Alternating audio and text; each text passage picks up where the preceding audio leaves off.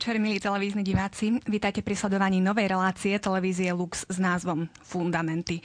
Radi čítate katechizmus katolíckej cirkvi, alebo sa vám zdá táto kniha príliš zložito a komplikovane napísaná? Ak je to tak, sledujete tú správnu reláciu. V nej sa budeme spolu s mojimi hostiami venovať jednotlivým statiam tohto pokladu našej viery. Tak teda vyberte katechizmus poličiek, oprášte na ňom prach, ideme študovať.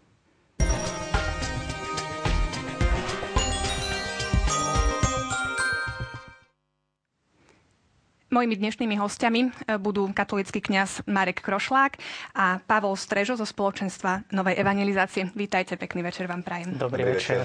Do našej relácie sa môžete, milí televízni diváci, zapojiť aj vy. A to buď e-mailom na adresu fundamenty.tvlux.sk alebo poslať sms na telefónne číslo 0905 208 209. Všetky tieto kontakty máte na lište na obrazovke a my sa už tešíme na vaše otázky a postrehy, že sa takto zapojíte do našej diskusie. Takže toľko informácií na úvod. Poďme debatovať. Eh, ja som už na, na úvod naznačila, o čo pôjde trošku v tejto relácii. Budeme sa zaoberať katechizmom katolíckej cirkvi. Relácia sa volá Fundamenty, čo znamená nejaké základy, podstata. Prečo teda sú tie základy v katechizme katolíckej cirkvi? Nestačí nám sväté písmo? Otázka, ktorú ste položili, je veľmi zaujímavá a myslím, že aj veľmi aktuálna a mnoho asi kresťanov si ju kladie aj v rámci katolíckej cirkvi a možno aj v rámci rôznych kresťanských denominácií. Pretože hovoríme a všetci sa na tom zhodujeme, že ten najzacnejší poklad cirkvi, ktorý máme, je určite Božie zjavenie. Pretože z Božieho zjavenia vyplýva úplne základná existencia aj kresťanského spoločenstva kresťanského náboženstva. A sú dva také základné pramene, to je písmo a tradícia. Samozrejme, pýtame sa legitímne, že prečo máme tu potom katechizmus, ak máme sväté písmo, mal by nám stačiť sa náuka svätého písma, prečo tu máme katechizmus katolíckej cirkvi, dokonca niekoľkokrát zrevidovaný od 16.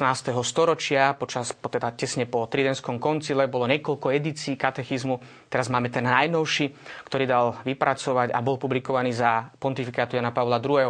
Takže nechcem to moc... Sa ešte dostaneme, budeme mať na to priestor, ale skúsme teda, čo s tým svetým písmom a čo s tým katechizmom. Ako ten, to máme rozlišovať? Asi sa dostávame do toho takého každodenného bežného života, že každý z nás môže mať určitým spôsobom trošku problém čítať samotné sväté písmo, pretože bolo napísané dosť dávno. Samozrejme, že hoci ide o Božú inšpiráciu, ide o text, ktorého autorom, primárnym autorom je Duch Svetý, teda samotný Boh, ktorý je to text, ktorý adresoval Pán Boh nám. Na druhej strane, Samozrejme, pán Boh využíval aj prirodzené ľudské schopnosti tých autorov, jednotlivých autorov svätého písma a na základe toho, že tu máme určitú dobu, ktorá prešla, na základe literárneho štýlu, ktorý je samozrejme rôznych obrazov, hebrejský jazyk, grécky jazyk, jazyky, ktoré sú nám už dnes asi vo väčšine prípadov veľmi vzdialené, tak môže byť aj komplikácia samotného štúdia svätého písma. To je prvá vec. A potom druhá vec je, akým spôsobom vysvetľovať tú náuku ako takú, naozaj autorevolným spôsobom. To znamená pravdivým spôsobom získať tú skutočnú pravdu, ktorá je vo Svetom písme. Myslím, že sa zhodneme všetci na tom, že keď čítame Sveté písmo, tak každý nájdeme nejaké veci, ktoré sú nám bližšie, niektoré veci, ktoré možno sú, sa nás dotýkajú ako tých iných. Ale aby sme sa dostali k tej skutočnej podstate, tak je nevyhnutné vždy čítať sväté písmo v rámci tradície, a teda aj v rámci učiteľského úradu církvy, ktorý nie je nad písmom, ale je v službe samotného svätého písma a teda autentickým spôsobom vysvetľuje túto náuku.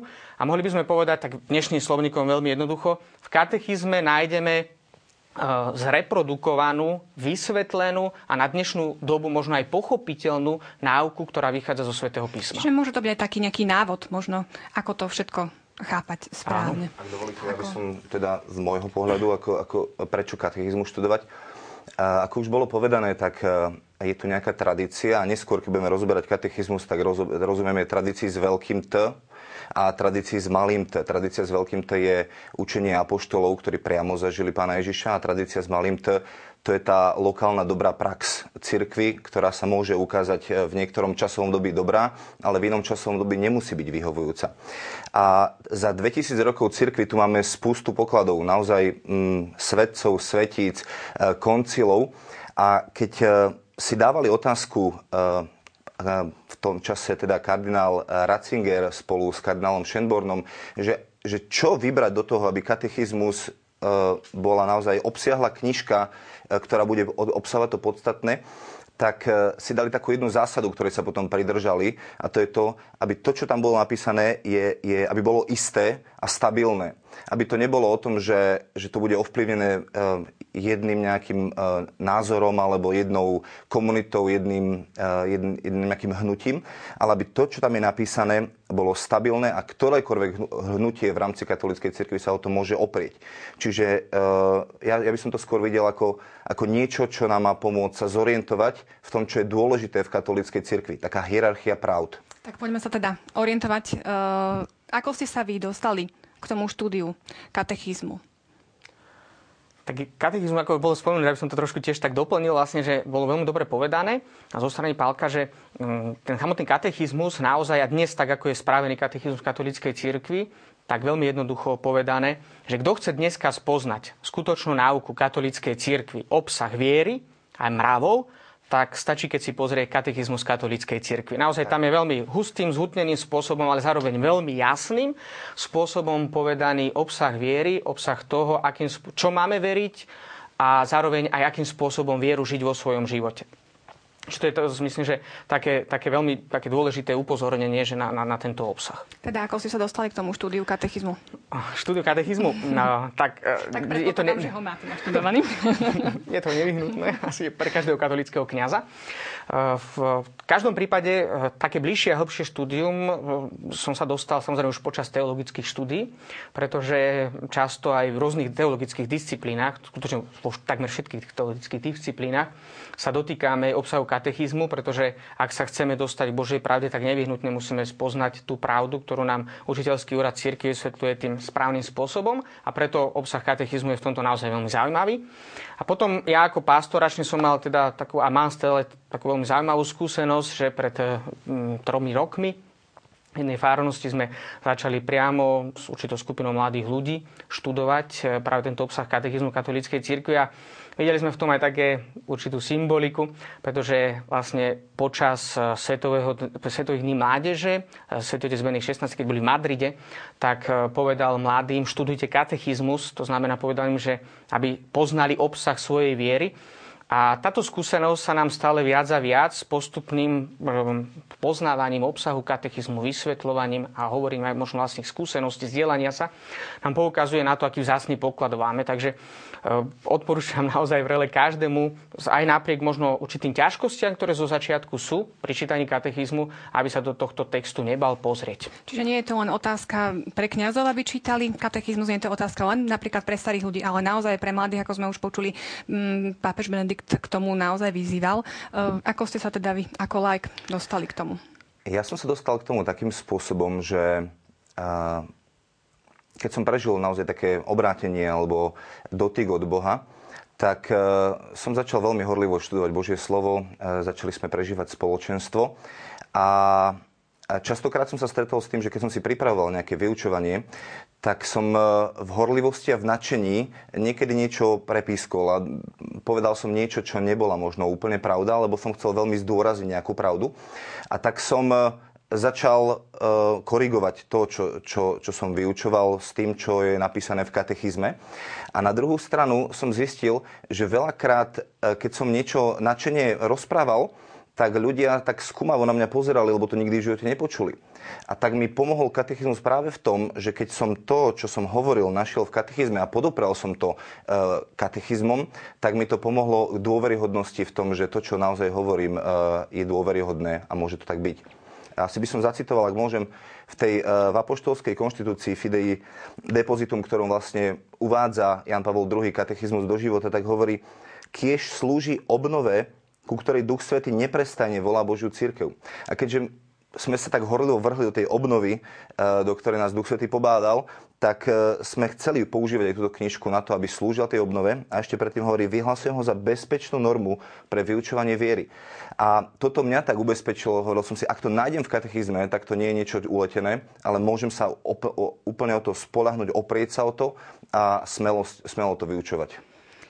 Mm, poďme teraz e, trošku k tej histórii. Už sme si načrtli, čo pre vás znamená nejako ten katechizmus, ako ste sa k nemu dostali, ale ako vôbec vznikla táto kniha, tento nový, najnovší teda katechizmus katolíckej cirkvi? Myslím, že pre pochopenie, skôr aby sme sa dostali možno k tomu textu, ktorý máme dnes pred sebou, tak je veľmi dôležité si uvedomiť, že trošku z krátkosti by som povedal aspoň mm, dejiny teológie, to, na to by sa dal spraviť celý kurz na niekoľko semestrov, ale no, tak skúsme... Máme málo času, ale pre tú komplexnosť. Pre komplexnosť, tak samozrejme, tak ako som už spomenal, tak e, predovšetkým, bolo tu spomenané zo strany Pálka, že e, existuje tradícia, apoštolská tradícia, na základe ktorej potom vznikla samozrejme náuka svätého písma. Postupne prichádzali cirkevní otcovia, ktorí vo väčšine prípadov komentovali jednotlivé časti svätého písma, alebo sa zaoberáme jednotlivými aspektami kresťanského života alebo problémami problémami, ktoré v tedajšej dobe vznikali postupne. Veľký prelom nastáva v 9. a 10. storočí, keď sa od cirkevných odcov prechádza tzv. teologickým sumám, kde tu vrcholnú asi teologickú sumu predstavuje náuka svätého Tomáša Akvinského a jeho teologická suma. To znamená, začína sa systematickým spôsobom podávať náuka, ktorá sa tu nie, nie že nesystematicky, ale úplne iným spôsobom prehodnocovala, študovala počas tých prvých storočí existencie kresťanstva. Potom samozrejme po tom eh, rozkvete stredoveku a teologických sum prichádza aj k rôznym špecifikáciám samotnej teológie. Samozrejme potom prichádza tá komplikovaná doba eh, protestantskej reforme, reformy. Na ňu odpovedá Tridentský koncil, ktorý trvá od roku 1543 až do roku 1563. To znamená dosť dlhé obdobie. A ako odpoveď na toto vzniká prvý rímsky katechizmus, ktorý dal publikovať svätý Pius V. A to bolo konkrétne v roku 1566. Tedy vznikol prvý katechizmus ako určitá odpoveď na protestantskú reformu, aby církev dala práve to, čo už bolo aj spomenuté v tomto novom katechizme, ako základnú a pevnú orientáciu náuky. Že ak chce byť niekto naozaj že kresťanom, katolíkom a chce vyznávať skutočný obsah svojej viery, tak tu má ten záručený obsah tej viery spomenutý v jednej knihe. To bol samozrejme určitý fundamentálny taký základný text, na základe ktorého sa potom uh, robili rôzne edície, aj dokonca také národné edície katechizmov, my, my ho možno poznáme ešte, zvlášť možno aj starší ľudia z detstva. To bol ten katechizmus formou odpo- otázok odpovedí. To bolo asi možno pre mnohých také veľmi zaujímavé, to bolo také veľmi jasné, presné. Prišiel druhý vatikánsky koncil, ktorý e, už neodpovedal na nejakú protestantskú reformu, nikoho neexkomunikoval, ale pastorálnym spôsobom podľa intencií Jana 23. formuloval nánovo náuku, ktorú v tej dobe bolo znova dôležité zdôrazniť. A na základe toho e, potom samozrejme po, po určitých rokoch, presne 20 rokov po skončení druhého Vatikánskeho koncilu v roku 1985 bola výnimočná synoda biskupov v Ríme, kde samotní biskupy vyzvali Jana Pavla II, a on sa s touto výzvou stotožnil, aby sa vypracoval katechizmus ako súhrnné učenie katolíckej cirkvi, ktoré by zozbieralo celú túto tradíciu, tak to už aj spomenul Pálko, že nielen náuky svätého písma, ale dokonca skúsenosť mystikov, skúsenosť svety. Pán Boh dá, zostaneme sa tej poslednej časti, je naozaj fantastická tá posledná časť, ktorá napríklad hovorí o modlitbe, kde sú skúsenosti mnohých mnohých svetých, akým spôsobom oni prežívali ten obsah samotnej viery. A tak vzniká, samozrejme on potom rok na to, v roku 1986, pozýva kardinála Ratzingera, aby bol predsedom tejto komisie, ktorá bola zložená z teológov biskupov, dosť veľkej komisie, medzinárodnej. A na základe toho vzniká teda dielo katechizmu, ktoré je postupne publikované najskôr vo francúzskom jazyku, to je vlastne ten e, apoštolský list, ktorý tu už bol spomenutý, Fidei Depositum a v roku 1992 potom sa postupne robia rôzne korekcie, sú preložené aj do e, národných jazykov a nakoniec je vydaná edício typika z roku 1997, 15. augusta na základe apoštolského listu Letamur Magno Pere e, zo strany Jana Pavla II, ktorým vydáva latinskú edíciu katechizmu katolíckej cirkvi, to znamená tú definitívnu podobu katechizmu katolíckej cirkvi, ktorý je textom, kde naozaj nachádzame už e, s autoritou samotného pápeža, v tomto prípade Jana Pavla II., text, ktorý e, sa dotýka skutočného obsahu viery. Tak to bol aspoň v krátkosti taký historický uh, exkurs. Poďme teraz trošku k tomu, spomínali sme, že predchádzajúci katechizmus bol otázka a odpoveď. Teraz máme trošku inú formu. Ako sa vy na to pozeráte? Čo bolo pre vás možno zrozumiteľnejšie, jednoduchšie, lepšie? Závisí to aj od tej formy, ako je to písané? Jednoznačne závisí aj od formy. Katechizmus sa pripravoval 6 rokov. Boli tam jednotlivé komisie, ktoré na tom pracovali a vždycky tam bol jeden konzervatívnejší biskup alebo kardinál, jeden otvorenejší. E, všetko nad tým bola tá redakčná rada, ktorú e, zastrešoval kardinál Ratzinger a všetko prezentovali Svetému Otcovi.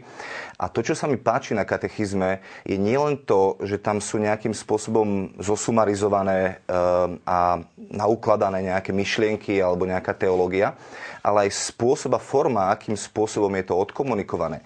Keď si, keď si budete čítať tie jednotlivé články, tak sa vám možno budú zdať komplikované, ale tam zbyt, nie sú zbytočné slova. To je tak, e, každá veta je, je, je myšlienka, na ktorú sa musíte za, za, zamyslieť. Ale to čo, to, čo sa mi veľmi páči, je to, že, že e, to, akým spôsobom je postavený celý katechizmus, je, že v prvej čas, v prvej, hm, poviem takúto otázku. Tu máme morálneho teologa. E, čo by ste urobili, Marek, keby za vami prišli manželia, ktorí by povedali, že naozaj zápasíme s otázkou eh, antikoncepcie, nevieme, že či, a nevieme, máme strach otehotnieť, už máme 4 deti a nevieme, ako s tým pracovať a tak ďalej. Ako by ste im poradili? Teraz nebudeme rozoberať túto vec, ale to, to, čo by sme bežne mohli začať robiť, je, že otvoriť tú oblasť morálky a začať hovoriť o tom, čo, čo je zakázané a čo, je, čo není zakázané, čo máme robiť a čo nemáme robiť. Ale katechizmus je v tomto postavený takým spôsobom, že oblasť morálky sa ani nenazýva morálka, ale nazýva sa život v Kristovi alebo život v duchu a je postavený a život viery. a je postavený až bod číslo 3 a bod číslo jedna je viera v Boha.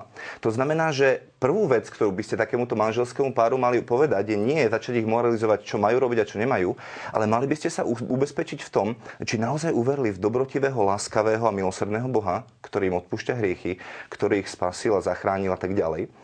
Potom ich vediete cez to utvrdenie života e, vo viere, ktorým sú sviatosti, to je druhý odsek, aby boli posilní, lebo sviatosti sú, e, sú znaky milosti na posilnenie života tých, ktorí sú slabí vo viere to znamená, ak oni majú problém e, a zápasia so strachom v oblasti plodnosti, tak vidíme, že, že strach je opakom viery, že potrebujeme posilňovať ich vieru skrze sviatosti a až potom, keď sa ubezpečíme, že vedia, čo to znamená žiť v Kristovi, ich môžeme viesť k tomu, že majú robiť nejaké odvážne rozhodnutia.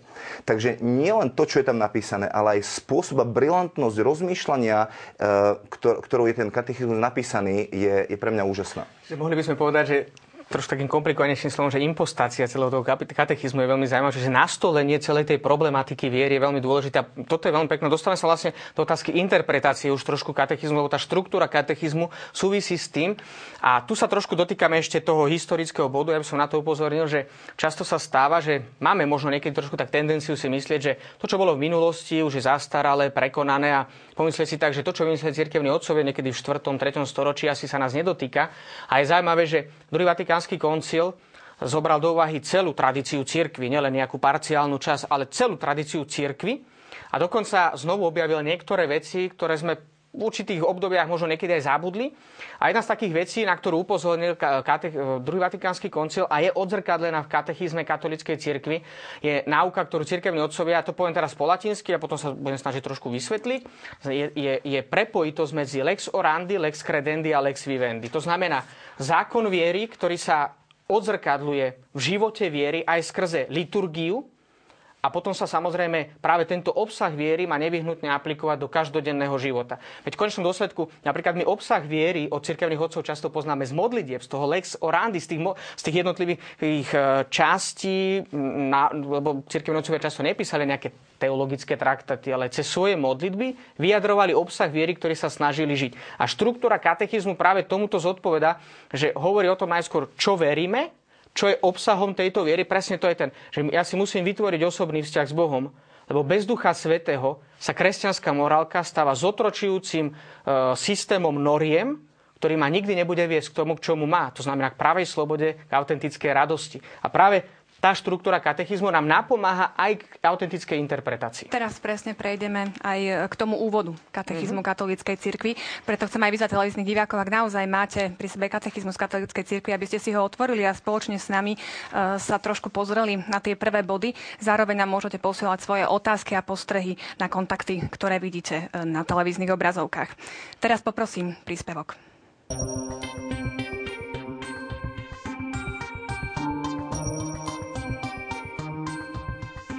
Všetci veriaci sú povolaní, aby ohlasovali vieru, žili ju v bratskom spoločenstve a slávili ju v liturgii a v modlitbe.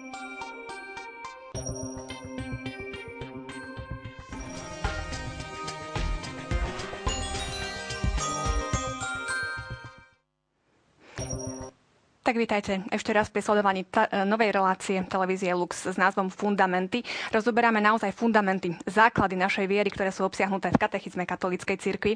Teraz sme mali možnosť vidieť úryvok e, práve z katechizmu. Je to bod 3, ktorý hovoril o tom povolaní. My sme e, rozoberali už to, že nie je to teda len pre kňazov, ale aj pre lajkov. Každý veriaci je povolaný ohlasovať to evanielium. Akým spôsobom? Teraz vyšiel nový, nová exhortácia svätého Otca, ktorá zatiaľ ešte nie je preložená do, do Slovenčiny.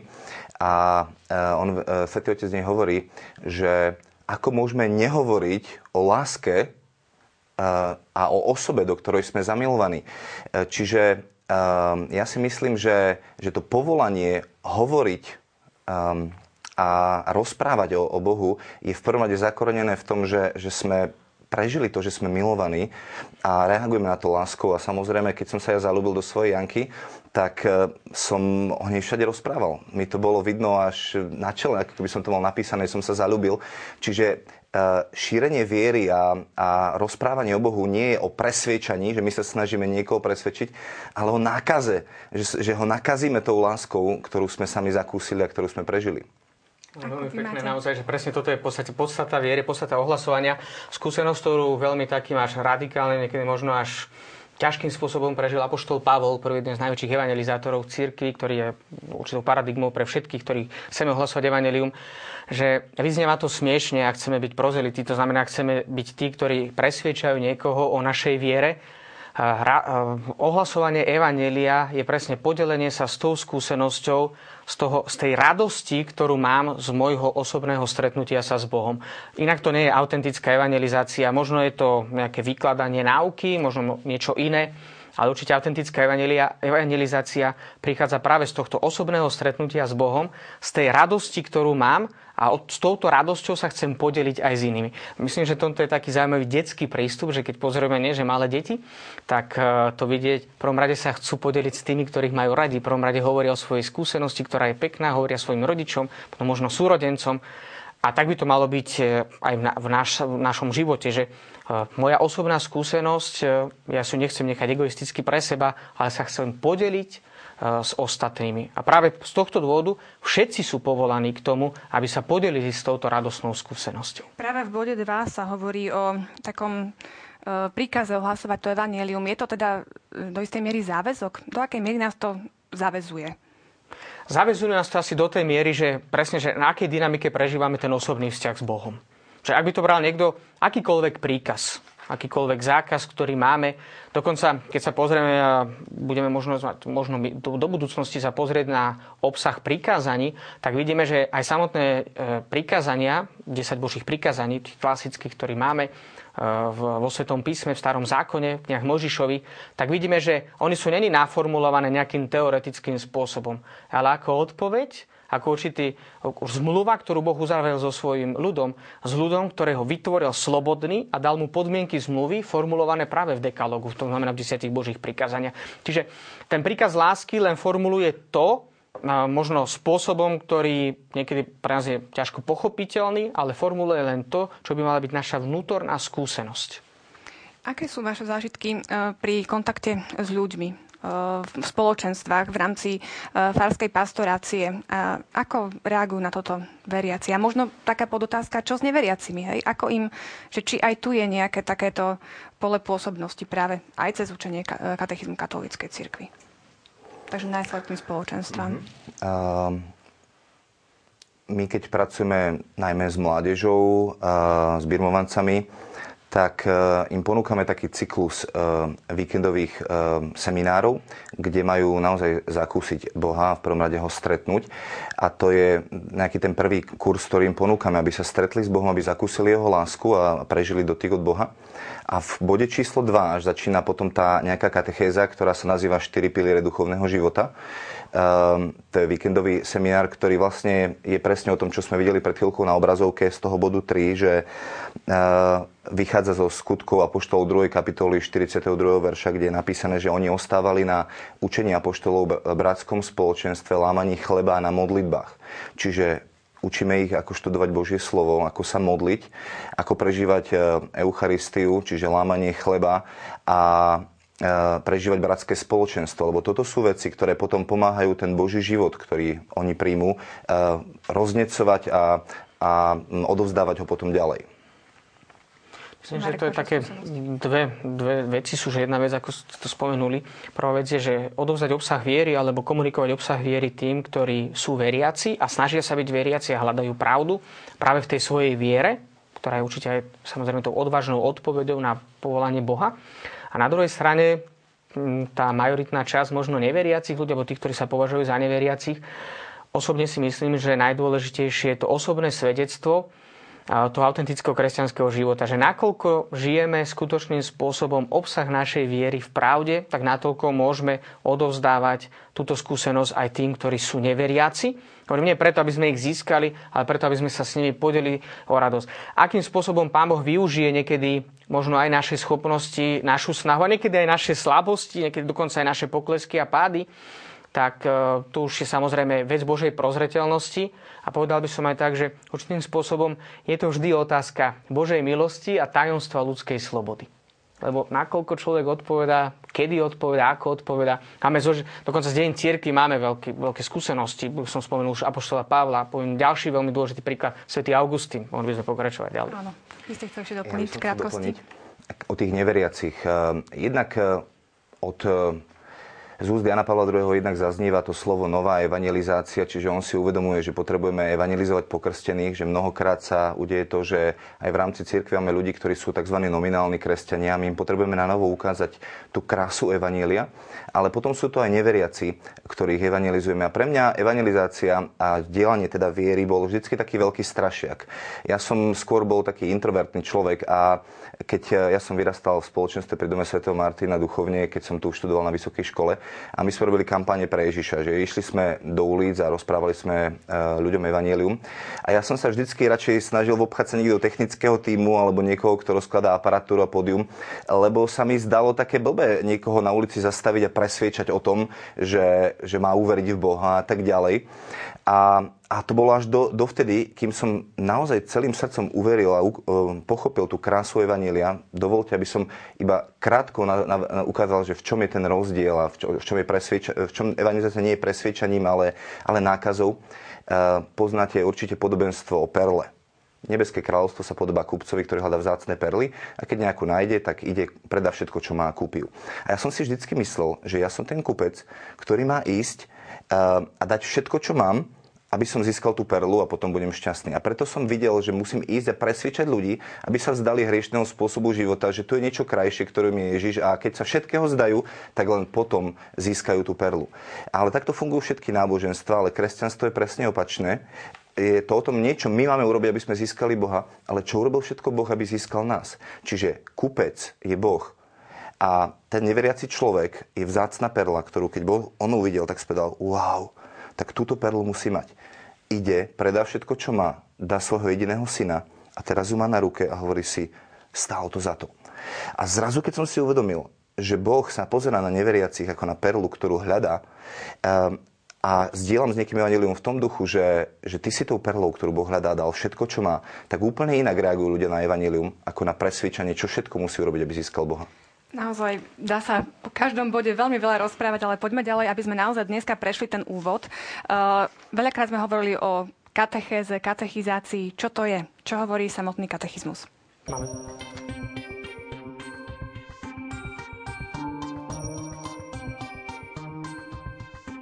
Katechéza je výchova detí, mládeže a dospelých vo viere, najmä vyučovaním kresťanskej náuky – Väčšinou sa deje organicky a systematicky s cieľom uvádzať veriacich do plnosti kresťanského života.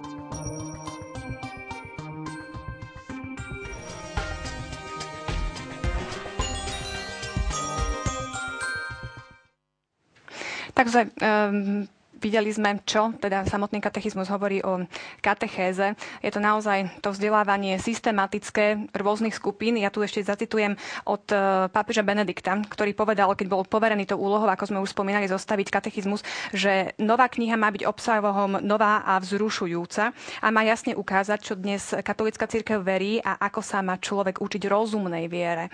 Čiže skúsme sa trošku dotknúť tej rozumnej viery. Ja viem, že zase by sme to mohli veľmi široko rozoberať, ale možno taký váš, nejaké také odporúčanie? Čo je to tá rozumná viera a ako ju žiť?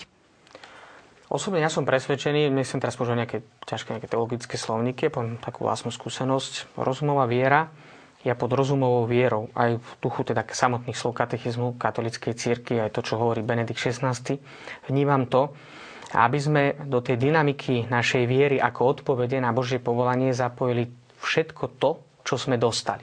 Všetky naše schopnosti, nielen citovú, ale aj našu vôľu a samozrejme aj tú intelektuálnu schopnosť poznávania, ktorú nám Pán Boh dal, ktorá nakoniec nás e, robí podobnými samotnému stvoriteľovi a radikálnym spôsobom nás odlišuje od všetkého ostatného stvorenia. Máme schopnosť reflexie, rozumovej reflexie, máme schopnosť rozmýšľať a máme schopnosť sa slobodne rozhodovať. A všetky tieto danosti, ktoré sme dostali, tak zapojí práve do toho dynamického procesu viery ako odpovede na Božie povolanie. A práve z tohto dôvodu tá jedna časť je aj samotné štúdium, pretože je nevyhnutné poznať obsah samotnej viery v tom zmysle, že je to Boh, ktorý sa nám zjavil a je preto nevyhnutné poznať toto Božie zjavenie, čo je vlastne obsahom samotnej viery. Čo sa týka um, môjho názoru na katechizáciu a tak ďalej, ja by som to... Mám dve deti a, a teda som otec a vychovávam ich. A musím povedať, že častokrát e, to nefunguje tak, že si posadím deti a začnem im systematicky hovoriť, čo ich čaká v živote, ale tie, tá katechéza tiež e, je o tom, že oni ani tak nerobia to, čo im hovorím, že majú robiť, ako to, že opakujú po mne to, čo vidia robiť mňa. A niekedy si s manželkou si hovoríme, že tak všetky svoje zlozvyky vidíme na našich deťoch. E, čiže aj v článku 6 je napísané, že katechéza súvisí s viacerými inými zložkami, ako je prvé hlasovanie, misionárske kázenie, skúsenosť kresťanského života, slávenie sviatosti, začlenie do cirkevného spoločenstva. Čiže tá katechéza, ak má byť systematická, tak to nie je o tom, že si posadím niekde ľudí a teraz im niečo poviem hodinovú prednášku a to je celé. Ale to je ten komplexný, nádherný život, do ktorého nás Boh posadil, ktorý má byť vzrušujúci a nádherný. E, ja, ak chcem, aby moje deti milovali mňa ako otca, tak tá výchova musí byť nielen taká, že ich vychovávam, ale musí to byť dobrodružstvo, zážitok. A v tých ťa- situáciách, ktoré zažívame, im môžem potom hovoriť e, veci, ktoré častokrát nie sú katechézou, ale v tej danej situácii vytvoria niečo, čo ich otvorí preto, aby, aby som mohol formovať ich život. Takže spoločenstvo, e, skúsenosť spoločenstva a tak ďalej. Teraz ste mi trošku nahrali práve na ďalšiu otázku. Je to, týka sa to bodu 23, kde sa hovorí aj o tom, že tá naša viera má žiariť vo vydávaní svedectva. Čiže asi nie je to len o tom niečo si prečítať, urobiť si čiarku, že áno, prečítal som, splnil som si úlohu na dnes, alebo na týždeň, alebo na rok a teraz čo, ako čo bude s mojim životom. No, keď sa pozrieme dokonca na, do histórie, samotný katechizmus to spomína v bode 8, no, hovorí niektoré príklady veľkých eh, ľudí, ktorí mali katechetické diela naozaj veľmi dobre rozpracované. A keď sa pozrieme naozaj na komplexne, na celé dejiny cirkvi, tak vidíme, že najväčší evangelizátori, najväčší e, katecheti v dejinách cirkvi boli tí, ktorí naozaj boli svetého života. Pred pár dňami sme slavili Sviatok svätého Jana Boska. Človek, ktorý predovšetkým žil obsah svojej viery čo najradikálnejším spôsobom vo svojom živote a potom ho mohol odozdávať aj tým, s ktorými sa stretal, s chlapcami, ktorí mali aj morálnu aj vedomostnú úroveň takú, ako mali v tom čase v Turíne, v situácii, ktorá bola nesmierne komplikovaná. Čiže ten, ten obsah viery samozrejme vždy súvisí s tým osobným svedectvom aj s tou osobnou skúsenosťou. Dokonca ja to veľmi rád, teda spomínam to svedectvo už teraz blahoslaveného za pár týždňov e, svätého Jana Pavla II. Je to také fascinujúce pre mňa, že nech by sme sa pozerali na jeho život akokoľvek, tak vtedy, keď bol ľud, po ľudskej stránke najslabší. Poviem to možno až tak trošku, prepačte mi za taký radikálne tvrdý výraz, keď bol po ľudskej stránke troska, tak ja si nespomínam na moment v dejinách ľudstva, že by sa toľké milióny ľudí modlili. Že by si vytvárali taký úprimný vzťah s Bohom cez modlitbu, ako práve vtedy, keď Jan Pavel II zomieral.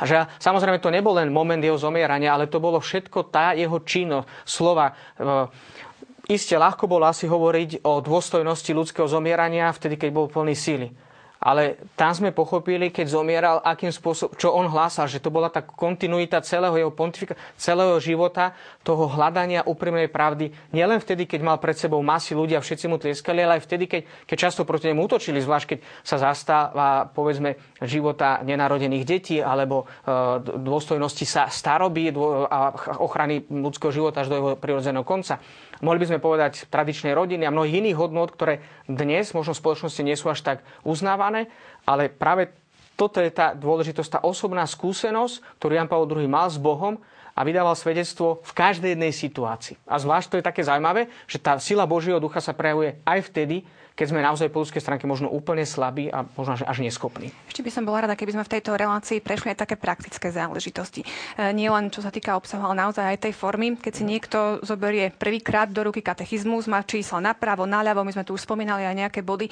teda ako je zostavený e, katechizmus tak je to veľmi jednoduché, že naozaj, že katechizmus je postavený tak, aby sa čítal od začiatku do konca. To je v podstate úplne ideálne. Pokiaľ chce samozrejme niekto študovať nejakú partikulárnu časť e, obsahu viery, alebo možno nejaké morálne otázky, tak pozrie si vzadu v katechizmu e, register a tam nájde veľmi dobré odvolávky. V každom prípade, keď sa pozrieme na text katechizmu, tak najskôr tam máme tie konkrétne body, mm, ideme na začiatok, asi bude najlepšie v tej časti, kde sme, tak povedzme máme nejaký bod 17, tak e, keď sa katechizmus katolíckej cirkvi cituje a odvolávame sa na tú časť, tak sa citujú práve tieto čísla. Keby sme išli trošku ďalej, aby nám to bolo také jednoduchšie, možno poďme na stranu 133, ktorú som náhodou otvoril, tak diváci si tam nájdú aj po ľavej strane najskôr tie tak v hrubom body 512, 513 a pri bode 512 máme približne tak na konci samotného úrivku bod 1163.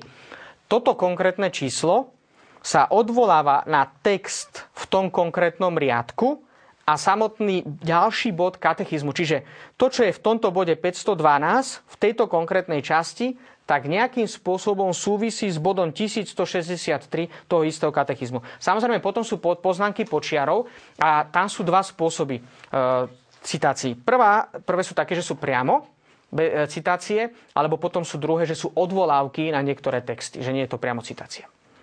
Čo sa možno vám zdá ako také najkrajšie učenie e, katechizmu? V čom sa vy vidíte tak najviac doma? Ja najviac mám rád tú časť o modlitbe, tá je tá štvrtá časť Um, myslím si, že že sa máme čo učiť. Aj učeníci povedali pánovi Šovi, páni, nauč nás modliť sa. Táto prozba vždycky vyviera v srdci človeka, ktorý vidí iného človeka, ktorého pán Boh modlitby vyslýcha. A keď som sa chcel učiť modliť sa, tak som eh, študoval hlavne túto štvrtú časť.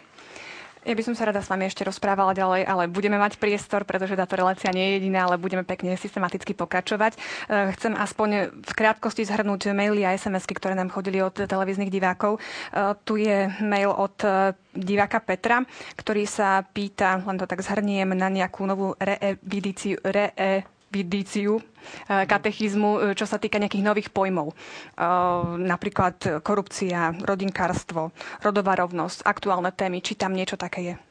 Takto, katechizmus katolíckej cirkvi bol napísaný v, do, v konkrétnej dobe, v konkrétnom teda čase a samozrejme odvolával sa aj na problémy svojej doby. Pozme, nájdeme tam problém rodovej rodnosti, priamo definovaný takýmto asi spôsobom, ale zo samotného obsahu náuky, ktorá tu je, tak táto náuka sa nemení. A z nej môžeme odvodiť náuka. Potom samozrejme vznikajú nové dokumenty církvy.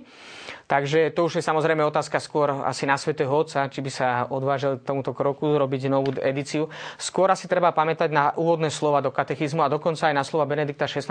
úvode do Juket, kde hovorí veľmi jasne, že aj úlohou miestnych biskupov, úlohou miestnych konferencií biskupov, povedzme aj konferencií biskupov Slovenska a iných konferencií miestnych cirkví, že aby robili tie špecifické katechizmy, ktoré sa odvolajú na tento základný text a majú slúžiť aj rôznym kategóriám ľudí.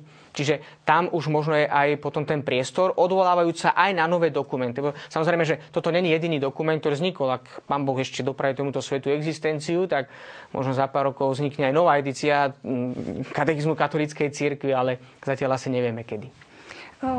Mnohí nám aj píšu, že nemajú zakúpený katechizmus katolíckej cirkvi, že sa im páči táto relácia, takže verím, že to bude takým podnetom, aby tak urobili. Ale ja mám pre vás, milí televízni diváci, aj dobrú správu, pretože my vám e, darujeme niektorým z vás, ktorých vyžrebujeme, či už tí, ktorí si nám poslali SMS-ky, alebo potom, čo sa týka súťaže, tá príde o chvíľočku. E, v tejto relácii odmeníme tých, ktorí nám posielali SMS-ky a maily, tak ja skúsim len tak narýchlo vyžrebovať je to diváčka Euka a druhý katechizmus posielame divákovi Petrovi. Čiže jeho mail sme aj čítali, takže... Ak dovolíte, áno. sa dá na, na internete nájsť. Veľmi dôležitá informácia. Môžete áno. si ho stiahnuť do mobilných e, telefónov, tieto smartfóny, všetky to, to podporujú, takže není problém študovať katechizmus. A ja som teda tu spomínala aj súťaž, takže na záver každej našej relácie budeme mať súťaž, do ktorej sa môžete zapojiť, môžete nám posielať potom správne odpovede. Takže tu sú dnešné otázky. Prvá otázka. Sme aj spomínali v našej dnešnej debate, kto koordinoval práce na najnovšom katechizme katolíckej cirkvi. Bol to po A. Jozef Ratzinger, po B. Jan Pavol II, alebo po C Pavol VI. Čiže toto bola prvá otázka týkajúca sa prác na tomto katechizme, ktorý ste aj videli. Druhá otázka. Ako sa volal prvý katechizmus? Po A. Všeobecné katechetické direktórium, alebo rímsky katechizmus, alebo katechézy Tradenta. Tiež padla táto odpoveď. A tretia otázka sa týka trošku práce s katechizmom. Mali ste tu aj také mini školenie, takže ja verím, že to všetci zvládnete. Čomu sa venuje bod 25 katechizmu katolíckej cirkvi? Po A. Pastoračnej zásade, po B. Definícii katechézy, alebo po C. Adresátom katechizmu. Tieto otázky, no, teda odpovede so správnymi odpovediami, teda verím, že všetky budú správne, môžete posielať na adresu fundamentizavinač.tv.